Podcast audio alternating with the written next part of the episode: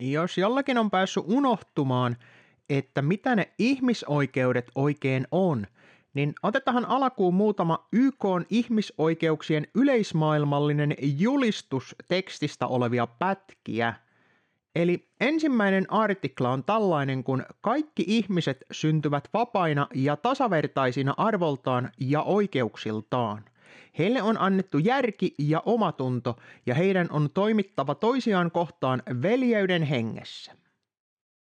Toinen artikla taas sanoo, jokainen on oikeutettu kaikkiin tässä julistuksessa esitettyihin oikeuksiin ja vapauksiin ilman minkäänlaista rotuun, väriin, sukupuoleen, kieleen, uskontoon, poliittiseen tai muuhun mielipiteeseen, kansalliseen tai yhteiskunnalliseen alkuperään, omaisuuteen, syntyperään tai muuhun tekijään perustuvaa erotusta.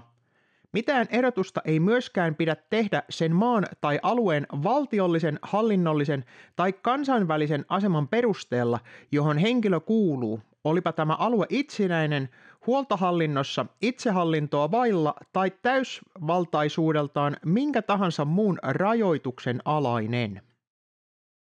Seitsemäs artikla taas sanoo, että kaikki ovat tasavertaisia lain edessä ja oikeutetut erotuksetta yhtäläiseen lain suojaan. Kaikilla on oikeus tasavertaiseen suojaan tätä julistusta loukkaavaa syrjintää vastaan sekä kaikkea sellaiseen syrjintään tähtäävää yllytystä vastaan.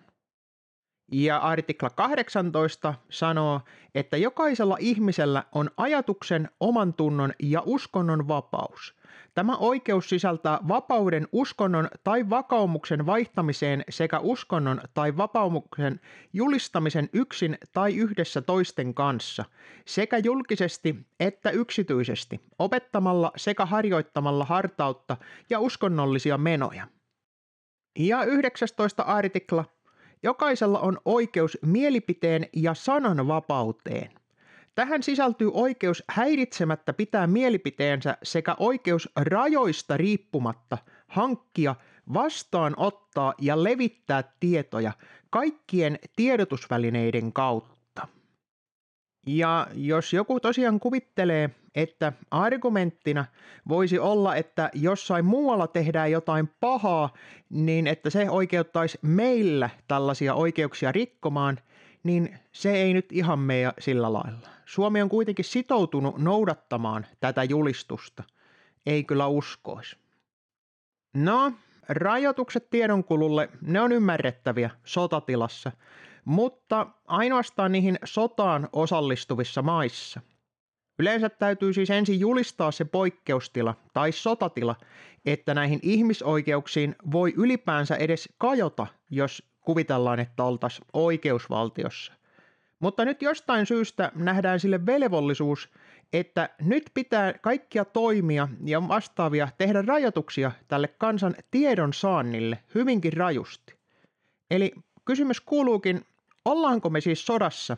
Ja jos ollaan, miksei meille siitä ole kerrottu? Zombiviruksen aikana tämä toki jo testattiin, ja suuri enemmistö näytti kannattavan sitä sensuuria – Yleensä sodan aikaisessa viestinnässä halutaan estää se, että vihollinen ei saisi tietää sellaisia asioita, mistä olisi itsellä haittaa ja sille vastapuolelle hyötyä. Voisi luulla, että tämä virus ei kuitenkaan osaisi lukea tai katsoa televisiota, mutta kuten on todistettu, niin se on itse asiassa hyvinkin älykäs. Se osaa pysyä esimerkiksi sille määrätyllä alueella, aidatulla alueella, eikä mennä sellaisista pienistä reijistä läpitte, mistä se pääsisi helpostikin ihan itsekseen. Se virus osaa tunnistaa sijaintinsa, se osaa lukea kelloa ja kuinka monta ihmistä sen ympärillä on ja mistä syystä. Se myös osaa olla tartuttamatta niitä, jotka on ottanut geeniterapiaa johonkin aivan muuhun, ja tämä virus on vielä niin vaarallinen, että se ehtii tappaa ihmisen, jonka laskuvarjo ei toimi hänen osuessaan maahan, siis ennen kuin se maa sen pääsee tekemään sen kuolemansa. No, ehkä se sensuuri on siis tuota pakollista, kun puhutaan näinkin älykkäästä viruksesta. Se on ihan ymmärrettävää ehkä. Koska vaihtoehtonahan olisi siinä se, että meidän media ja päättäjät olisi syöttänyt puhdasta paska propagandaa lääketeollisuuden eduksi, ja tällainenhan ei tällaisessa demokraattisessa oikeusvaltiossa ole mitenkään mahdollista. Eihän. Tilanne on kuitenkin nyt se, että jokin ylikansallinen taho omaa tosiaan vallan kumota ihmisiltä heidän ihmisoikeuksensa oikeastaan kaikkialla maailmassa. Venäjähän on osallinen tähän sotaan ja sotatilassa ollessaan sen tiedon kulkua voidaan rajoittaa siellä maan sisällä. Mutta täällä lännessä edelleenkin kerrotaan, että rauha maassa, ei täällä mitään sellaista ole. Ja siltikin sitä tietoa poistetaan ja kielletään, estetään ja sensuroidaan lukemattomilta eri alustoilta. Kaikkea sellaista, mikä aiheuttaa mitään ongelmaa tähän viralliseen tarinaan. Toisaalta taas tunnustetaan ja tiedetään tasan tarkkaan, että tämä virallinen tarina perustuu tasan yhden osapuolen sotapropagandaan, mutta nyt jostain syystä tämä yksipuolinen tarina, se onkin journalismia ja se on se ainoa oikea totuus, vaikka kukaan yhtään mitään sotapropagandasta tietävä ja ymmärtävä tietää sen tasan tarkkaan, että jos sodassa kuunnellaan vaan yhtä osapuolta, niin sä et todellakaan tuu saamaan sitä tietoa, mitä siellä oikeasti tapahtuu, koska molemmat osapuolet sodassa antaa tietoa niin, että siitä on heille itselle etua. On se sitten siihen taisteluun tai siihen moraaliin siellä omien joukkojen ja kansan keskuudessa. Jatkot taas väittää, että ei tämä ole sensuuria, vaan tämä on sanktioita. No joo, mutta silloin siis ainoastaan ne väärenpuolin julkaisut on sanktioitu, ei siis näitä yksittäisten ihmisten asioita kaikkialla maailmassa, joilla vaan sattuu olemaan se erilainen näkemys yleisestä mielipiteestä ja kehtaa sitten tuoda se jopa julki. Eli ei voida oikein puhua sanktioista, vaan puhutaan aivan suoraan sanan ja mielipiteenvapauden rikkomisesta, estämisestä. Se on siis sensuuria joka on ihmisoikeusloukkaus, ainakin ollut. Samalla sitten taas kannustetaan siihen, että pitäisi toivoa kuolemaa sille vastapuolelle, mikä taitaa kyllä mennä sinne ihmisoikeuksiin ja vähintäänkin lakien rikkomiseen.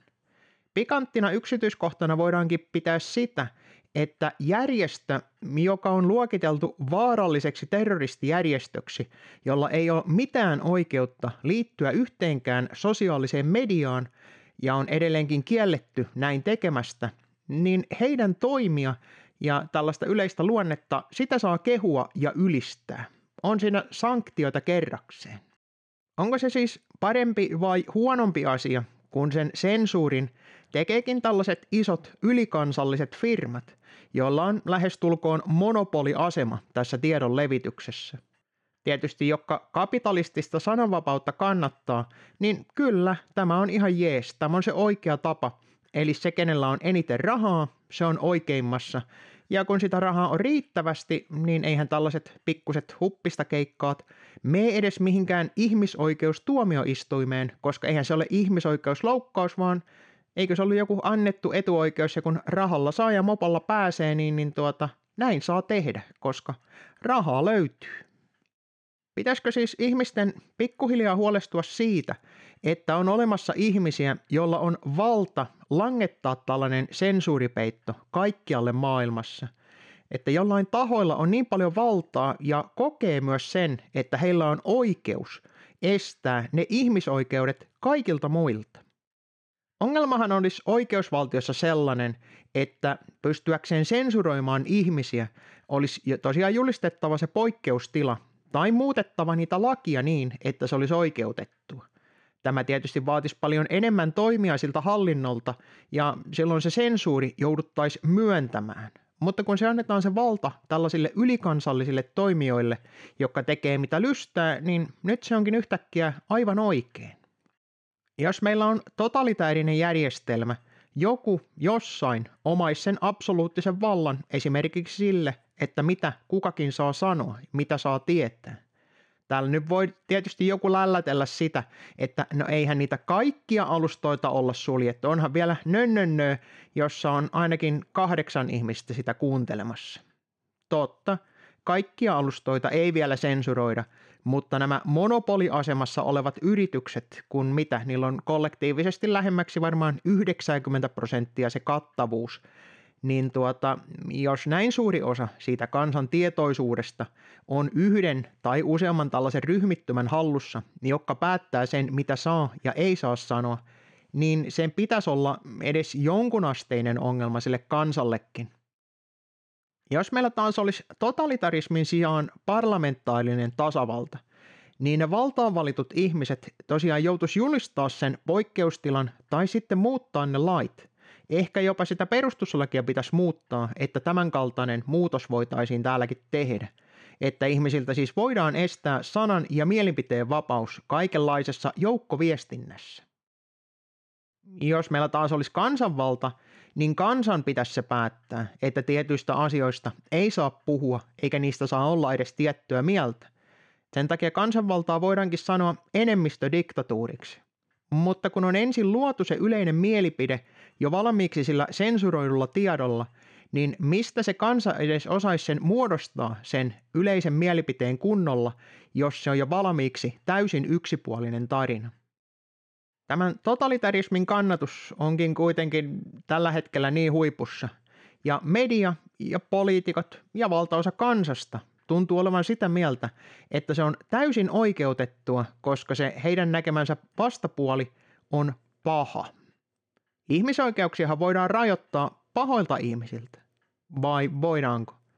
No, oikeusvaltiossa ihmisoikeuksia voidaan rajoittaa esimerkiksi niiltä, jotka rikkoo lakia. Sen takia esimerkiksi rikolliset voidaan laittaa vankilaan, joka aivan selvästikin rajoittaa heidän liikkumisvapautta.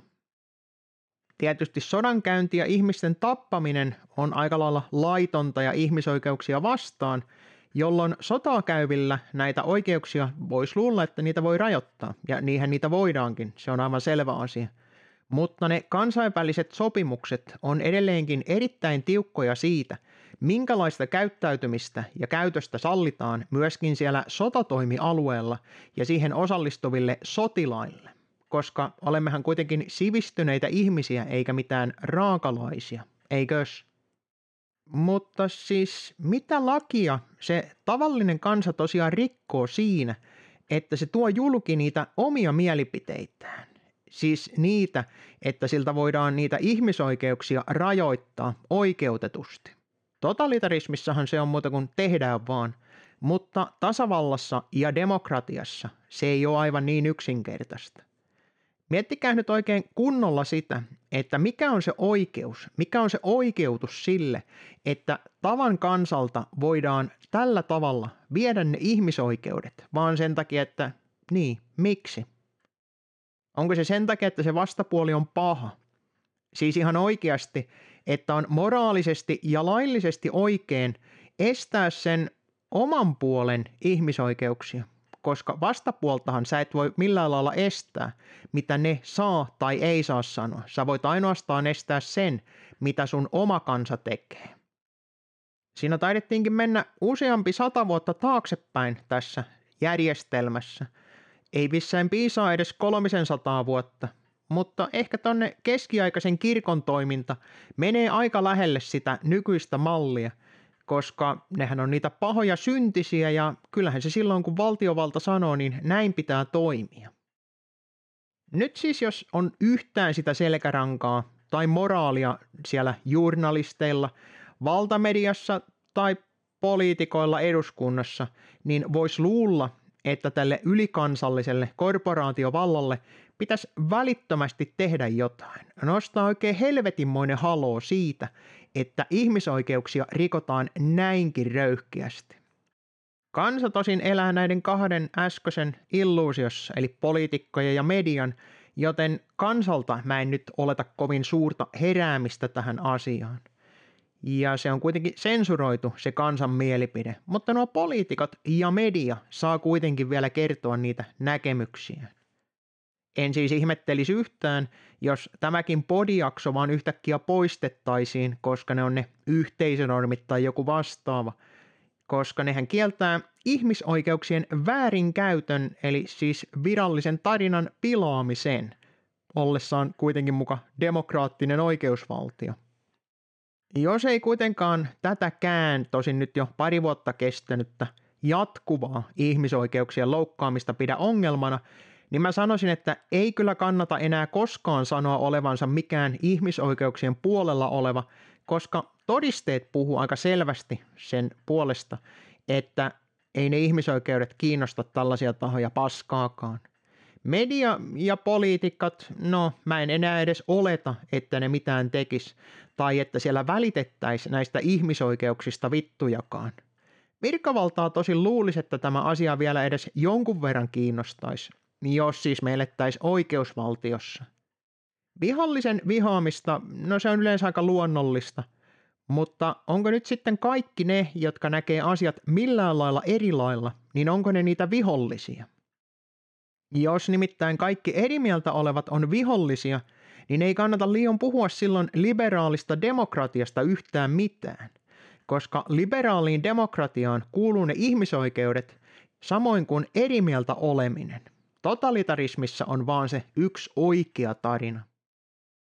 Joka tapauksessa esirippu on laskettu. Kansa seuratkoon nyt sitten kauhulla sitä, kuinka tästä meidän länsimaisesta arvopohjasta onkin kuoriutunut esiin hyvin tällainen perinteinen tyrannia. Media tosin kieputtanee tämän tarinan niin, että kaikki mitä nyt tehdään on yhteiseksi hyväksi ja juuri sinun turvallisuutesi vuoksi. Suurinta osaa kansasta ei kuitenkaan tällainen ajatusrikollisuus, miksi tätä voidaan myös kutsua, niin ei se kiinnosta, koska se ei kosketa niitä millään tavalla, koska suurin osa ihmisistä ajattelee sillä samalla tavalla. Mutta kuten se sanonta menee, jos kaikki ajattelee samalla tavalla, kukaan ei ajattele. Sodasta saakin olla ihan mitä mieltä lystää, mutta silti luulisi, että se kanssa-ihmisten ja omienkin ihmisoikeuksien menettäminen, niin se voisi jollain lailla edes huolestuttaa ihmisiä. Ensin ne tulivat hakemaan ajatusrikolliset, mutta en tehnyt mitään, koska en ole ajatusrikollinen. Niinkö meinaat?